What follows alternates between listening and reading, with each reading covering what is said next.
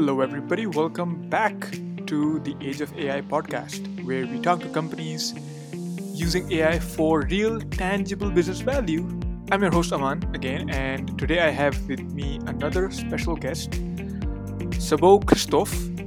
Is that right? Yeah. And Chris, as I will address him, is the founder and CEO of Colossyan, which is a very interesting company. It's they build AI video creators. So, in a sense, if you want to create a video with an AI avatar, which you can just give the words and they will speak it in an authentic human voice, and with that, you can create many such videos at scale. That's what Colossyan does. So it's it creates AI avatars for video presenters in a way, right? Kristof, thank you so much for joining us. Thank you for the invite. Yeah, and so we're going to talk about how this technology works, um, what were the challenges in building, what were what it was like to launch this technology. I think Kristof uh, recently came out of a beta launch for for the product, so we'll talk about his lessons learned along that process and also other aspects of what other people what their customers are already doing with video like what else is going on in the, in the landscape of digital media creation with ai so let's start with the high level simple question right who are your target customers and what's their situation uh, well it's a tough question to start with but uh, okay. we have been we have been trying to answer it for the last six months or so mm. and initially where we started my vision was to bring this technology to the people who want to create marketing videos, who want to go into the direction of creating videos easily for whatever purposes. So video content is, you know, omnipresent and it's it's a must-have for any business, whatever size it might be. Um, even you know the smallest freelancer-based businesses and to the largest multinational corporations video is a must for internal communication, for external communication, for explainer videos, for product videos. So once I learned about this technology, and by that time I've been involved with video production for about five years, mm. um, you know, it was pretty exciting. Like you can create a video basically from nothing, or you can create thousand or million videos um, with just, you know, basically input from from putting in a script and then connecting some sort of database, then you can push out thousands of videos that are customized or personalized. So that was the grand vision. That was the that was the you know the big idea that we wanted to wanted to come to this world. But mm-hmm. of course, starting small, we had to build something like an MVP, something that could be tangible, that could be used by people, that could be built with you know a five person team. So we started to address a problem that was basically creating a presenter led video. Uh, let's call it a spokesperson that is a digital spokesperson that can, for example, tell about your business, that can onboard your new colleagues, that can explain something about your product. If it's a if it's a physical product or if it's a software product, it can create an explainer video, essentially, or a presenter video. So as we are standing right now, we are targeting small and medium enterprises. And we also have a couple of enterprise clients that are, of course, much bigger and they have a, a wide variety of use cases. But I think the most interesting, the, the most, um, you know, the ones that they're most likely to start with is these kind of explainer videos, onboarding videos. Um, yeah, I think those are the those are the ones that they are starting with. And as I said, we even, you know, have just one person companies that are creating educational videos for their audience. We have larger clients that are creating onboarding videos for their stuff. And uh, yeah, so it's a it's a wide variety of clients. I would say one third small companies, one third medium, and one third larger. Mm, I see. And so I think I mean the basic value proposition is pretty clear, right? If you actually had to get a recording studio and have people sitting in front of a camera, take multiple takes and this and that, you know, it's just a whole overhead that you don't want to deal with. If the purpose is not to make an Oscar winning film, if the purpose is just to disseminate information in a video format, then it makes sense to use the a technology like AI, right? Yeah, yeah, yeah. Yeah, as you say, it's an interesting way to put it. But right now, of course, the technology is not capable of producing Hollywood quality films. So there's yeah. depending on the exactly. on the yeah. input, you're not gonna, you know, you can get um, very kind of like informative videos mm. where you have a presenter. So think of like news or weather reports. Those are something that are attainable with the current technology. And mm-hmm. in the next three, five years, of course, there will be crazy things that will be possible. But for now, it's pretty pretty much like informative videos and that are kind of used for educational. I think educational purposes is a big one mm-hmm. where it's, it's kind of like a, like you, you you can have a teacher or someone to explain a complex concept that would be a little bit more boring if it's text or audio. Mm-hmm. Um, additionally, of course, the benefit of the technology is that you don't have to go back to the studio. You don't have to even go to the studio and you don't have to stand in front of the camera for hours or days and then edit the video for hours or days. Mm. That's a lot of money, a lot of time, a lot of energy put into it. Essentially, what you can do is take uh, a basic script, put it into our system, and pick an actor, and you have a video in a couple of minutes that you can start posting. And if you change something about, you know, the script, if you have some updates or you have new episodes, then you can just change that in the script, create a new video, and put it out after a couple of minutes. So that's the main benefit of the, the whole technology and the whole pipeline of we're building. Mm-hmm. Yeah, that that makes a lot of sense. And so let's talk about the current challenges of this technology, right? Of building this technology, right? Mm-hmm. So um, the first thing I would say is, you know, if I just had to, if you just had to judge the final output, of course, it you have to define what is good quality and what is not, right? So let's talk about that. Like how, what was the engineering or the product development, product iteration process like uh, mm-hmm. for you for building this technology? Mm-hmm. So you can think of you know a lot of a lot of things with AI. The yeah. main issue is of course collecting data, building a database, cleaning the database. So it's a lot of experimentation, which is sometimes annoying and it takes a long time, but that's the beauty of it. And it's also something that will provide a competitive advantage for any company that builds their own proprietary system. So in our case, we have been building the technology for almost two years. We have been recording, you know, hours and hours of video and then converting that, training our machines, and then putting out the video. And of course, looking at it, um, we always see that there are problems. You know, there are artifacts in the video that we have to fix. But I have to say, you know, that uh, if we if we show it to someone, they will look at it and they will, okay, it's a video. What is what is what's new about it?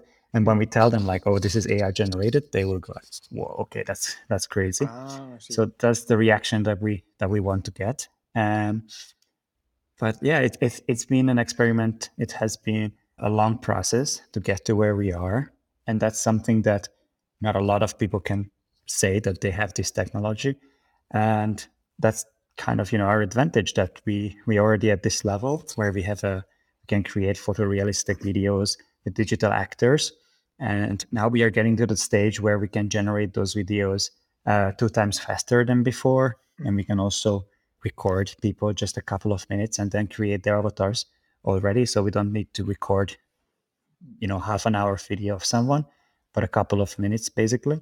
And yeah, that's that's kind of the speed of the technology. So it's exponential. And I'm, you know, proud and happy to say that we also keep up with the with the exponential growth and the, in the in this synthetic media technology, and we are one of the one of the top companies there, um, among a handful of companies that have this technology in their possession. So that's pretty cool, and and that's kind of like the the that's that's what kind of the problem with if you want to put it this way that it's a it's a complex technology and it's a hard technology and we needed a you know a big team relatively big team to to make it happen and make it work but that's also something that gives us the advantage and gives us the the that's what we build the business upon. Mm-hmm. So um, yeah, it's not an easy industry, but but I think it's a very exciting one. So yeah, it's course. definitely worth the time and the money put into. I understand. The goal is to, of course, to build an AI avatar where people are like shocked that this is a not a human being, speaking to them, right? What are the different aspects of building an AI avatar like that? Like educate us about that process so that we know hmm. why it's that hard. yeah, I would not want to go. Yeah, sure. I mean, you don't have to go the, into it, with intellectual the, property, but uh, yeah, I wouldn't. I wouldn't even be able to. So there is no danger that I will. I will say something like that. But it's a um, it's a long process. So it's basically to create one avatar. Currently, it would take about a week. If we, if you know, if we want to rush it, probably it will be done in three four days. But essentially, we have to have the raw data, which is the recording. So we record good quality with good frame rate, good lighting, and everything. So we really have to set up a studio environment with the actor in the middle. And then we have a professional videographer who will record it. We also have makeup artists, um, mm. stylists, and so on. So, of course, the input video has to look perfect because the output will be as good as the input. And later on, we cannot improve the input material. So we have to make sure that it is as high quality as possible.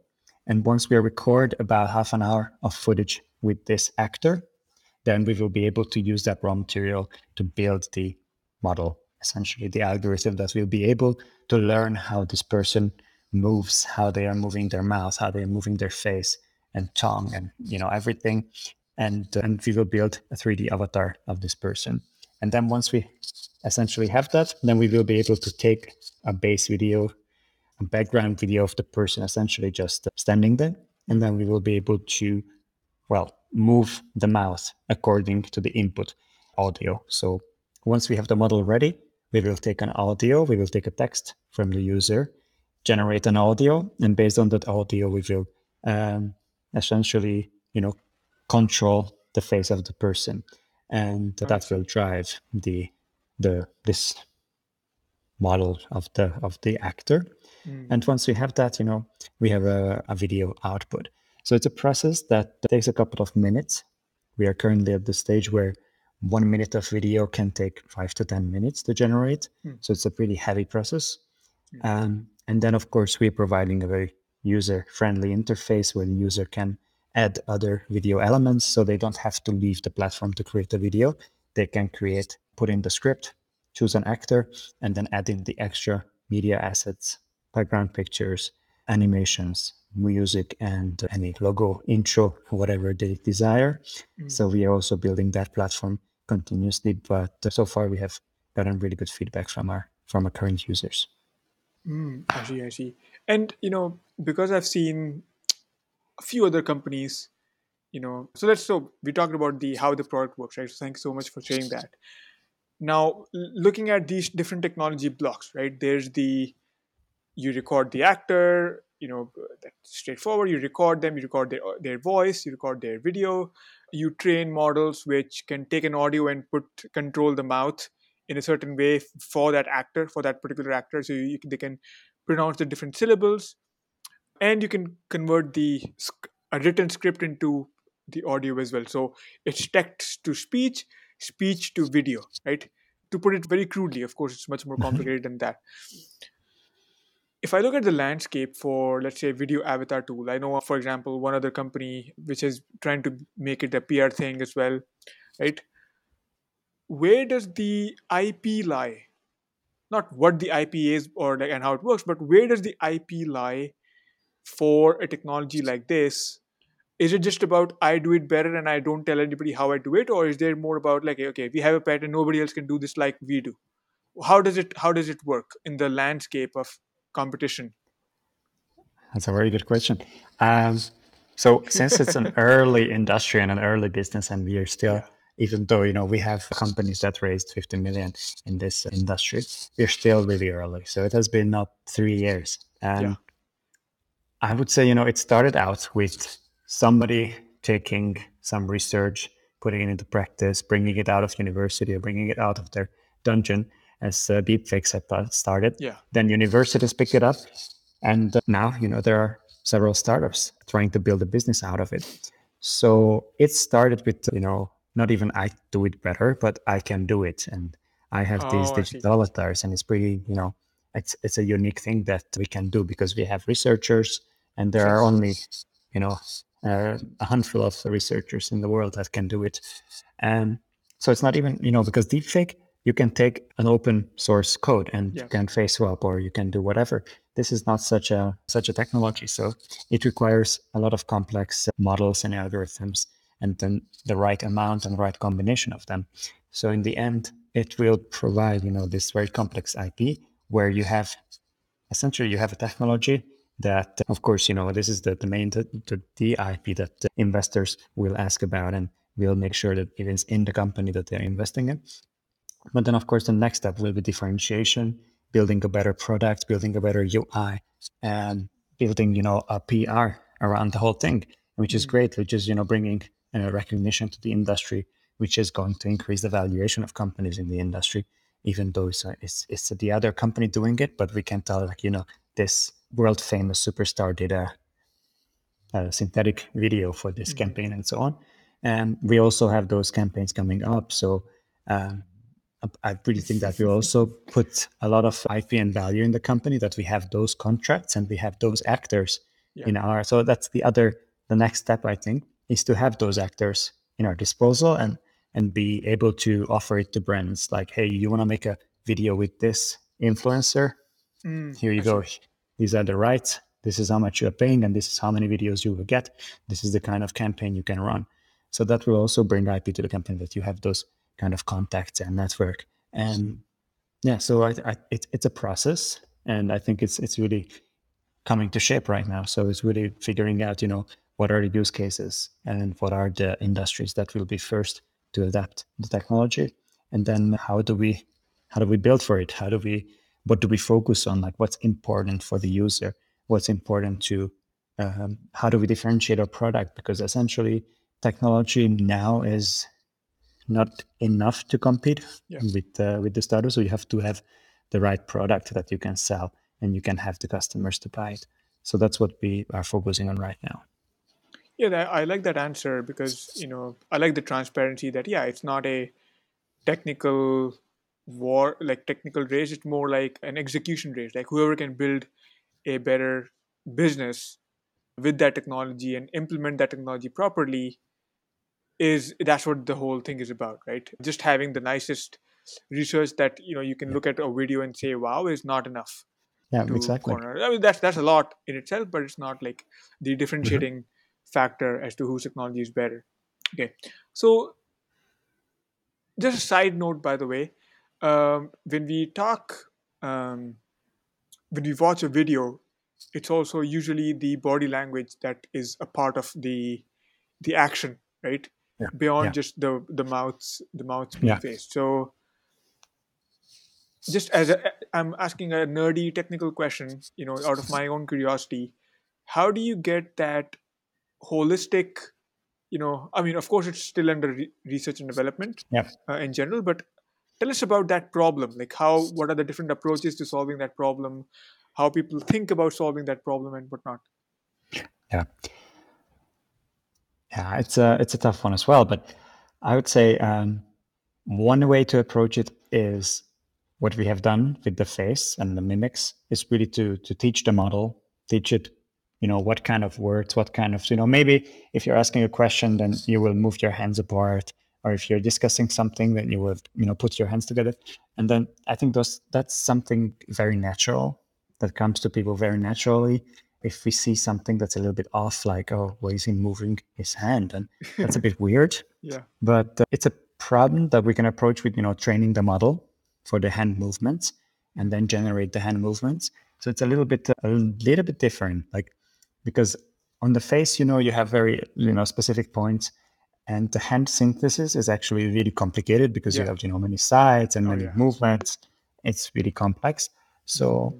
we have to approach it kind of like like two dimensional first like what kind of movements you can record what kind of movements can you tie in to the speech and then once we have that i think that will be already good enough mm-hmm. but then the next step will be to really train the model to learn the hand movements and, and really kind of also yeah it's really it's really weird because in different cultures and different mm. different people have different movements so different yeah. things that you can do with your hand that means different you know if you talk to an italian it's really different than talking to a norwegian um, so that will be the next step to really experiment and figure out like how we can make it work best and how we can make it most natural and come across as you know um, a person that is that is has the right kind of movements of the hand really um, another kind of approach is, is really just you know video editing so take the person and cut them in half head and arms and mm. then kind of tie it together somehow i also see some potential in that on the on the short run. But on the long run, we are you know we definitely have to go into that and definitely train the model to to learn the right hand movements. There is no way out of it. Mm. Yeah, because there's also the there's the hand movement, which is one thing. There's the body the, the body movement. There's the head movement, nice. right?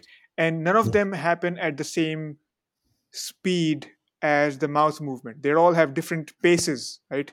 the speed at which you speak it's not like you can match word to hand movement to head nodding or whatever right when you're speaking with emphasis so it's a tough technical problem you have all these multiple yeah. Things going on at the same time at different mm-hmm. levels while communicating yeah yeah i mean it's not a huge problem for computer to do these yeah. parallel calculations but to to kind of like also with the the lip sync you know it's it's hard like it sometimes you know you have the the wrong kind of calibration and then the mouse is not moving the way that you expect it to and then people people very they, they are, yeah. it's easy to notice because it's just human to notice that something is off like you know um, so it's it, we are working on that and but i think the next the next step will be that actually like the bigger let's say the next step of this technology will be to change the kind of the camera so that you can have like a side angle and you can have like kind of some movements I think that's what we're to see next. Maybe you can put a mask on your avatar, and that will be a quick short fix for, for the that next few months. That would be so easy, yeah. for the V2, the V3 of the product launch, you can say, hey, we, the actors are wearing masks. Right? that would be so easy. I wish, I only wish I was. I don't think the market would reply to that very well. So, uh, okay, cool. So then, you know, let's learn from your beta launch right and we already talked a little bit about that that you've learned a lot about your market your market mm-hmm. as you from six months ago but tell us tell us more like what so what did it take to build the first product mm-hmm. right what was the first product how did the mm-hmm. product evolve mm-hmm. um, with some more history about the company yeah. you know yeah cool cool cool so if we go way back then as i mentioned i worked with videos from about 2015 and in 2018 was when you know deepfakes became mm. the new sensation. And that's when I first found, you know, about, you know, face swap and deepfakes. And I was like, hmm, that's interesting. But how is that gonna, you know, affect fake news and, you know, that's elections in, in a couple of years. And it was such a big hit in 2016 with all the fake news that I was expecting something crazy from 2020 and deepfakes. So with two of my friends from DTU, which is the Danish Technical University. Mm-hmm. At the time, I was at the Copenhagen Business School, and I was just finishing. Mm-hmm. We have set up a company that was, you know, essentially the goal was detecting deepfakes, and then it expanded to detecting fake images, fake videos, and we started to build algorithms. And on the technical side, it was developing nicely. But after even you know working with bigger media companies in Germany, we just saw that there was no business. There was no willingness to pay because they were not convinced that it's a, such a huge issue or uh, they didn't see how we can you know solve it. I'm not sure but uh, but we were just not sure that there was a business. So i think the summer of 2020 we decided to switch focus and actually start creating video content. And uh, that you know we already had the expertise. Of course we knew how these videos were made. We have done that you know before we created these videos. We had the basic technology for it and took a couple of months to develop our own technology.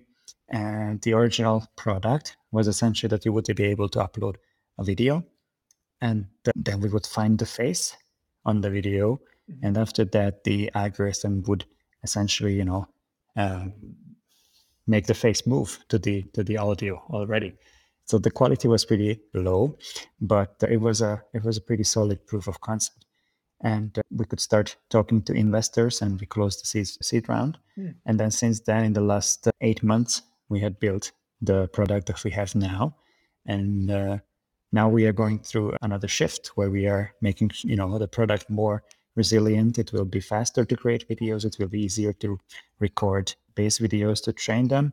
So it's a couple of changes taking place. We're also looking into changing the app changing the brand and kind of you know implementing what we had learned in the last couple of months from user feedback from our advisors from our investors and and we you know getting ready to to be a big business hopefully mm. um, but yeah in the in the last two months we have been running a closed beta where we had about a thousand users on the app creating their videos and we have been looking into how they are using the app where are they coming from what industries they are coming from what kind of what type of videos they are creating mm-hmm. um, we have gotten a lot of feedback that we could that we could work with and we could really you know figure out what we should be focusing on and what people find the most useful, the most interesting about our business. And, and based on that, we are building our strategy right now. So it has been pretty insightful and that can that provide a lot of value and a lot of insight for us to to be able to build solid foundation to to grow from here. What were some of the since you mentioned it, what were when you were list, getting this feedback from users, right?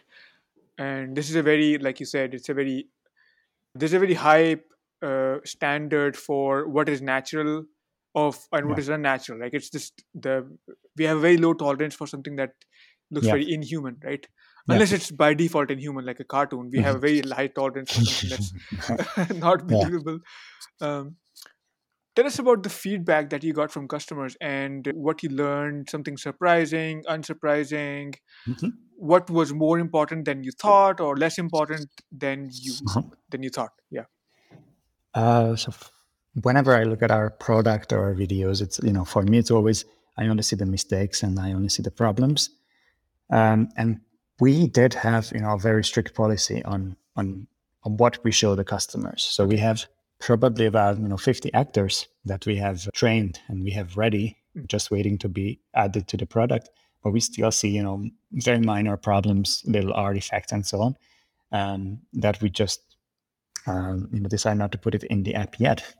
So I think that's one thing that I, I'm learned in the in the last three months, maybe that you know I kind of you know shifted that to the to the to being more allowing with what we mm. show the customers because we need to get feedback we need to see what they are using and we need to really track and analyze how they are rea- reacting to things how they are acting and how they are using things so I put, you know, always put it in front of an audience, do A B tests. I'm a very big fan of, you know, experiments and just putting things out there. And if it's not working, just take it back. You know, we are still really, really, really early and, and it doesn't harm the business. It doesn't harm the product to show what we have uh, built mm. just because we are not sure that they will like, because we are very uh, judgmental. We are very uh, fast to be, you know, this is not good enough. Mm. But if you put it in front of the customers, they might be like, oh, this is actually cool. I can use it and we have gotten you know um, really like surprisingly a lot of feedback from customers that were very happy with the product they were very excited and that's always good to hear but then i'm just always you know my second thought is always like oh but they don't see that this is not working yet and we didn't uh, add that yet. So it's always give example give us example of something that you really thought was like you know not good and then the customers were like yeah that's that's really fine. What's what's the problem? Yeah yeah yeah. So we a good one is really like we have an actor that is this older man, and uh, a lot of customers just love love him. And also the team oh. when we are creating videos in house, they're just always using him. And we have uh-huh. a we have a text to speech voice that's like a very deep voice, mm-hmm. and it just works so well with this guy. And a lot of customers are using him to to do presentations about you know very, I mean you know products that I wouldn't personally use, but uh, they're just pretty cool, like you know, agriculture and and, and, and, and, and manufacturing. So it's it's always interesting to see these kind of videos and how people are using our actors in those scenarios and situations. Um, but we have you know a lot of a lot of cool, a lot of surprising videos that our customers are creating, and we always you know love to see what they can come up with because it's a creative product, and you. Mm. You know, if they if customers come there and then they have a creative idea, it's always really cool. Um, but yeah, I mean, small things as well, like you know, music, images, and video input. It's just you know, we had customers that were like, "Oh, now you have uh, music integrated, hmm. then I'm going to subscribe." Okay, so it's sometimes it's really surprising what kind of requests the customers have and what kind of ideas we have, and then when the customer comes, we always take them first. So even though I want to build custom asset management inside the enterprise account, and the customers come and then they just say, "Oh, I just want to upload my logo." All right, then here you that go. Or I just want to, I just want to add my custom font. I'm like, oh, okay. If that's more important for you than something so futuristic that you can actually, you know, automatically AI generate video templates, and they would just go, "Oh, I just want my logo." Hmm. Okay, here you go, and they are happy. So it's also to, to kind of prioritize and understand their needs, and and that's that's been a major focus on learning that we have been going through. But I think we we are really confident, and I can I can say that I wouldn't you know be like very cocky about it or very confident about it because mm-hmm. I always, as I say, always see the problems that we still have. But we generally we are getting good feedback. We are getting also very good feedback from the team, and they are really happy with what they see from the customers. And in general, I think um, it's it's a it's a good basis to to move forward. That's interesting. And how has um, how has the fundraising how has the team been built? So you said you started with hmm? three people, right? You and yeah. a couple of your friends. Yeah. Um, what did your team look like, and how was how did the fundraising cycle go? Yeah. So, so I think 2018. Yeah, we started with the with the with our detection startup, and then we already had some key people that are still with us. So for three years now, they have been on our side um, on the engineering part.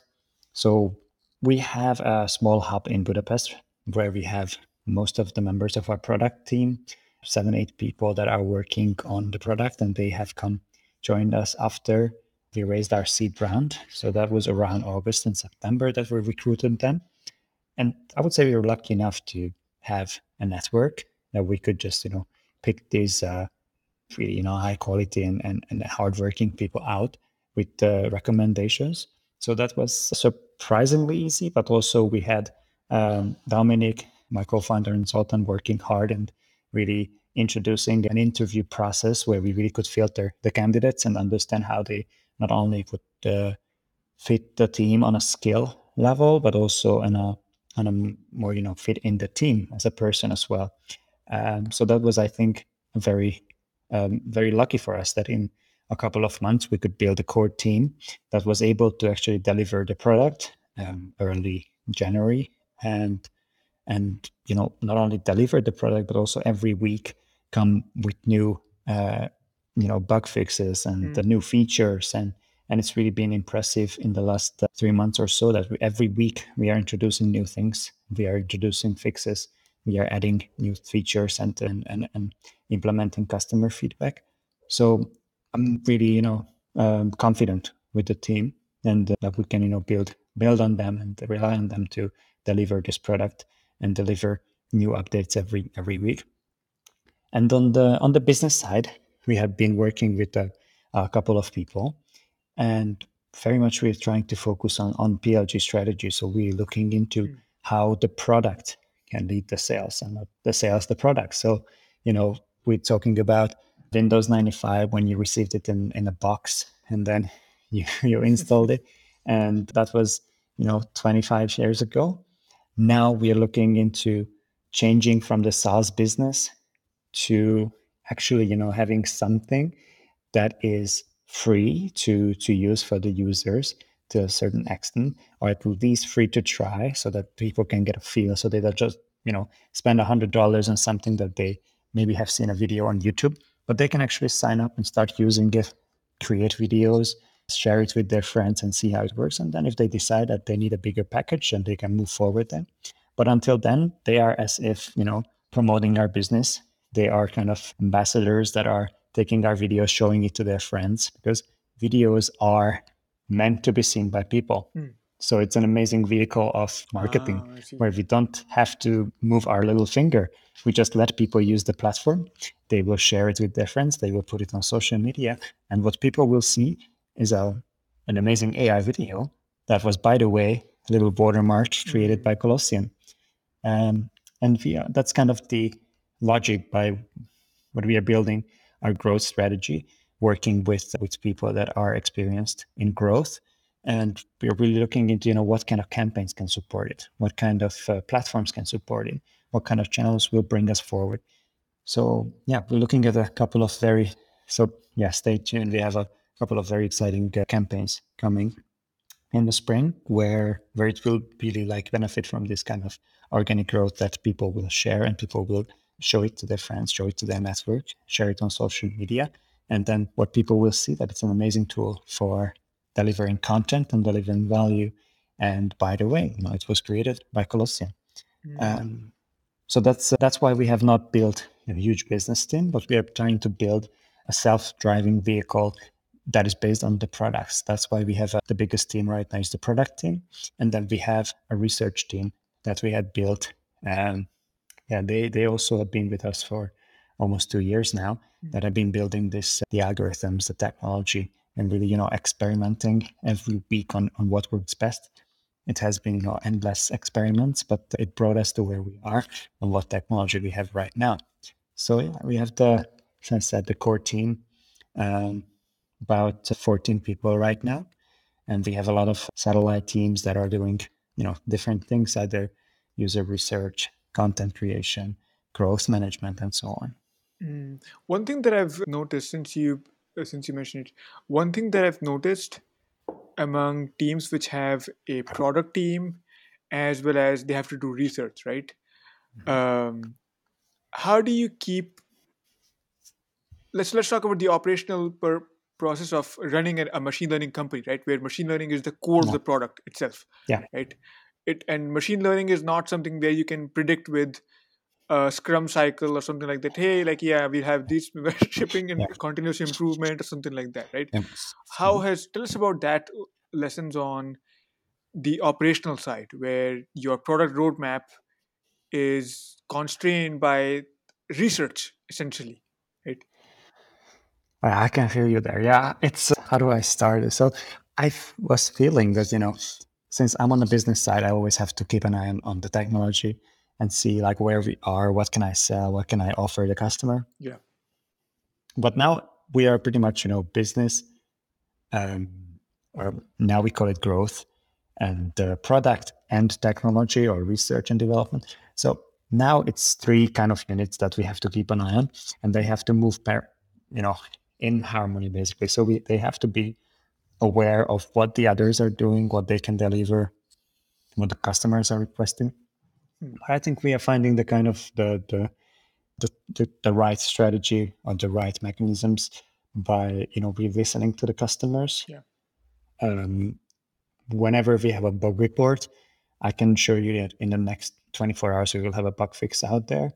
Um, so it's really you know putting the customer front and the product team is the one that is responsible for getting the feedback okay. collecting the customer needs collecting you know what is yeah, not working course, what is working yeah. and then they they're really onto it. And as i mentioned we have weekly weekly versions coming out on the app.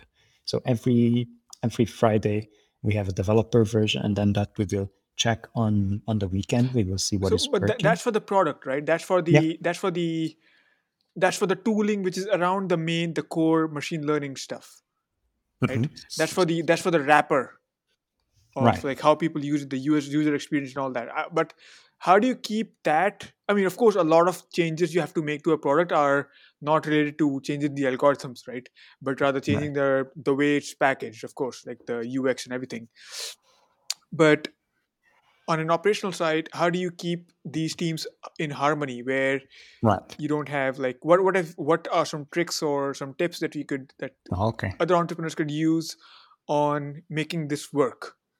Mm-hmm. so i can think of a couple of things. I don't or, know if or, it's or, or maybe let's start yeah. with some problems that you had to solve for. Okay. Yeah. Yeah. Yeah. Um yeah a lot of those. So okay. Still, still yet to be solved or already solved. But so, I think communication, especially like when we're working as a kind of semi-remote or a hybrid company, um, we have the product team in one room usually, but all the other units are some, you know, in on the other side of the world.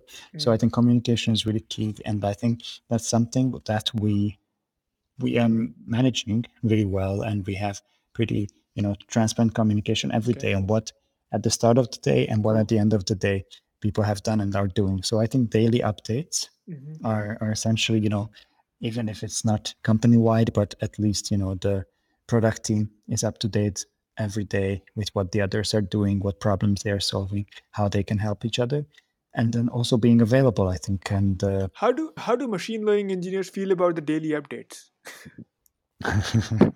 it's it's really you know it's the start of the day. They put down two paragraphs of what they're going to be working, what they are going to be testing, some links, some example videos, and then at the end of the day, they do the same. So we have weekly and bi-weekly calls that have very specific topics. So we have learned that, you know, keeping the agenda is important, especially if we are talking, you know, six people, seven people at the same time.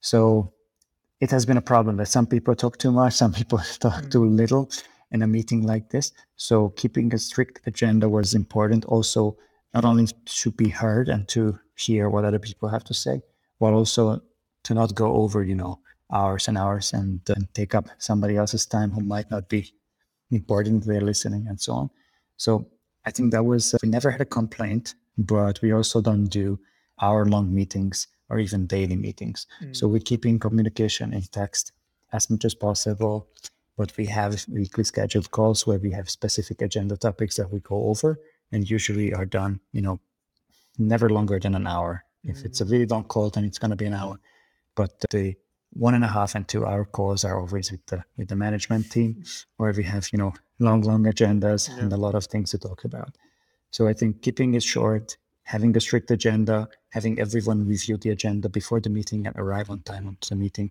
having uh, somebody leading the meeting is always important but i also noticed that video calls usually are finished shorter than in-person yeah, calls. this this is something that every company these days is facing, you know. Yeah. And the problem has of meetings has been just there since since the since before meetings were invented, right?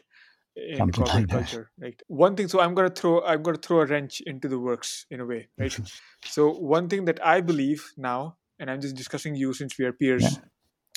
One thing that I believe now, after you know talking to so many entrepreneurs and also other projects, is that no company should have a machine learning engineer team. Like the machine learn no company should have a machine learning team. And i believe that machine learning engineers should be part of the product team and they should be almost like product engineers where they report they report directly to the product team as a way like they're part of the product team. Not like hey you you guys do your science stuff we'll build the product. And you are like an internal customer you know where and the reason was for that is because i've seen that when you're like three two or three machine learning engineers on a team it's not exactly a team. You're kind of just do, sitting together and doing your own stuff anyway because machine learning is unless except for the data collection and the data cleaning it's a heavily individualized sport of checking out the right algorithms, trying out different, you know, reading papers and whatnot. And usually for startups, at least, I mean, not talking about Google, where you have five people crunching papers independently and working on the same problem. But in startups, you have one person trying to fix one problem, right? And uh, what I believe is that putting these people who should be ideally in a product team putting them taking them out of the product team and putting them into a machine learning team or data mm-hmm. science team i feel like it's it's very counterproductive for most startups okay. that's that's a belief system that i've slowly developed as i've been in this space okay. what do you what are your thoughts on that or what are, what have your experiences been on this side oh, that's a really that's really interesting i will bring it up at the next meeting okay but um, now that i think about it i think we are very transparent in the sense that we don't have like a Slack channel for machine learning. We have research channel, but we have product people that are part of that channel. Mm-hmm. They are mm-hmm. following the channel, mm-hmm. and we have a very open communication between uh, the lead in the engineering team and between the the research team, and they are always up to date on what's going on, what you know, what new models need to be integrated and so on. But it's also part of it is that they are doing the the I don't know, I you know I haven't worked in other AI companies, so I don't know how it works there. But I imagine we have a very kind of special technology that needs a lot of experiments, a lot of tests, a lot of you know something that the the four engineers, the data engineers, they would sit down and then they would look at it and then they would do five experiments and see which one works best and show it to the team and then get their opinion and then continue the experiments on that line and then come up with something in the end that might take you know three months and then we have a better model that can be integrated by the engineering team and the engineering team all they do is you know take the all the yeah the take the algorithms that are done by the research yeah. team and then add it to them to the to the ui and to the the app. Um, so it's kind of you know a, a, ready package that they have to implement that they have to add and then the users can access it and the users can start using it. So that's why it's i don't know if it's a kind of a special case for us but uh, i see the logic behind having kind of a separation between the two not to over over over i don't even know the word not to overexcite the engineering team with a lot of machine learning questions Mm. But but this is kind of the logic how we developed it, and then we have transparency, so both teams know what the other one is working on, mm. and we have weekly updates from both sides. So so far it has been working just fine. And while we are you know under 50 employees, I guess it's it's uh, it's easier to communicate. But once we go and hopefully start growing, then we might have to change it and might have to be uh, yeah. Um, adapting to to putting having the the machine learning guys sitting with the product team. I will keep that in mind. Yeah, there's a there's an interesting story that that I got reminded of just now. Where do you know Kayak? Kayak, the yeah. the flight search. You know, I heard this interesting story about the founder of Kayak, right? And what he did was, I think he had a red telephone right? One of those old old telephones. He had a mm-hmm. he, he had a red telephone, and he put that telephone in the middle of the engineering team, right? And every time a customer had a problem with the product, the call would be transferred to that phone, right? and the phone would ring in the middle of uh, all the engineers coding and everything, and somebody would pick it up because the phone wouldn't stop ringing. And be like, okay, what is it about? Okay, this is the problem. This is the product. So the customer would, would tell them, and the idea of like why why would you why would you direct like customer support queries about the product to the engineering team? Like why would they bother them instead of just having some other and it was like well after the phone rings a couple of times you know the problem gets fixed. Yes for sure. You know so that's very efficient. It's the best yeah. way to f- solve, focus on the right problems all the time, you know, and not oh, yeah. work on the. the I don't know. Problem. I don't know if it's the most efficient way to for bug reporting, but I can definitely see how that makes it makes the bugs get fixed faster. But yeah. Yeah. Well, cool. Thank you so much, Chris. This has been an ex- very interesting conversation, and I learned a lot. Absolutely.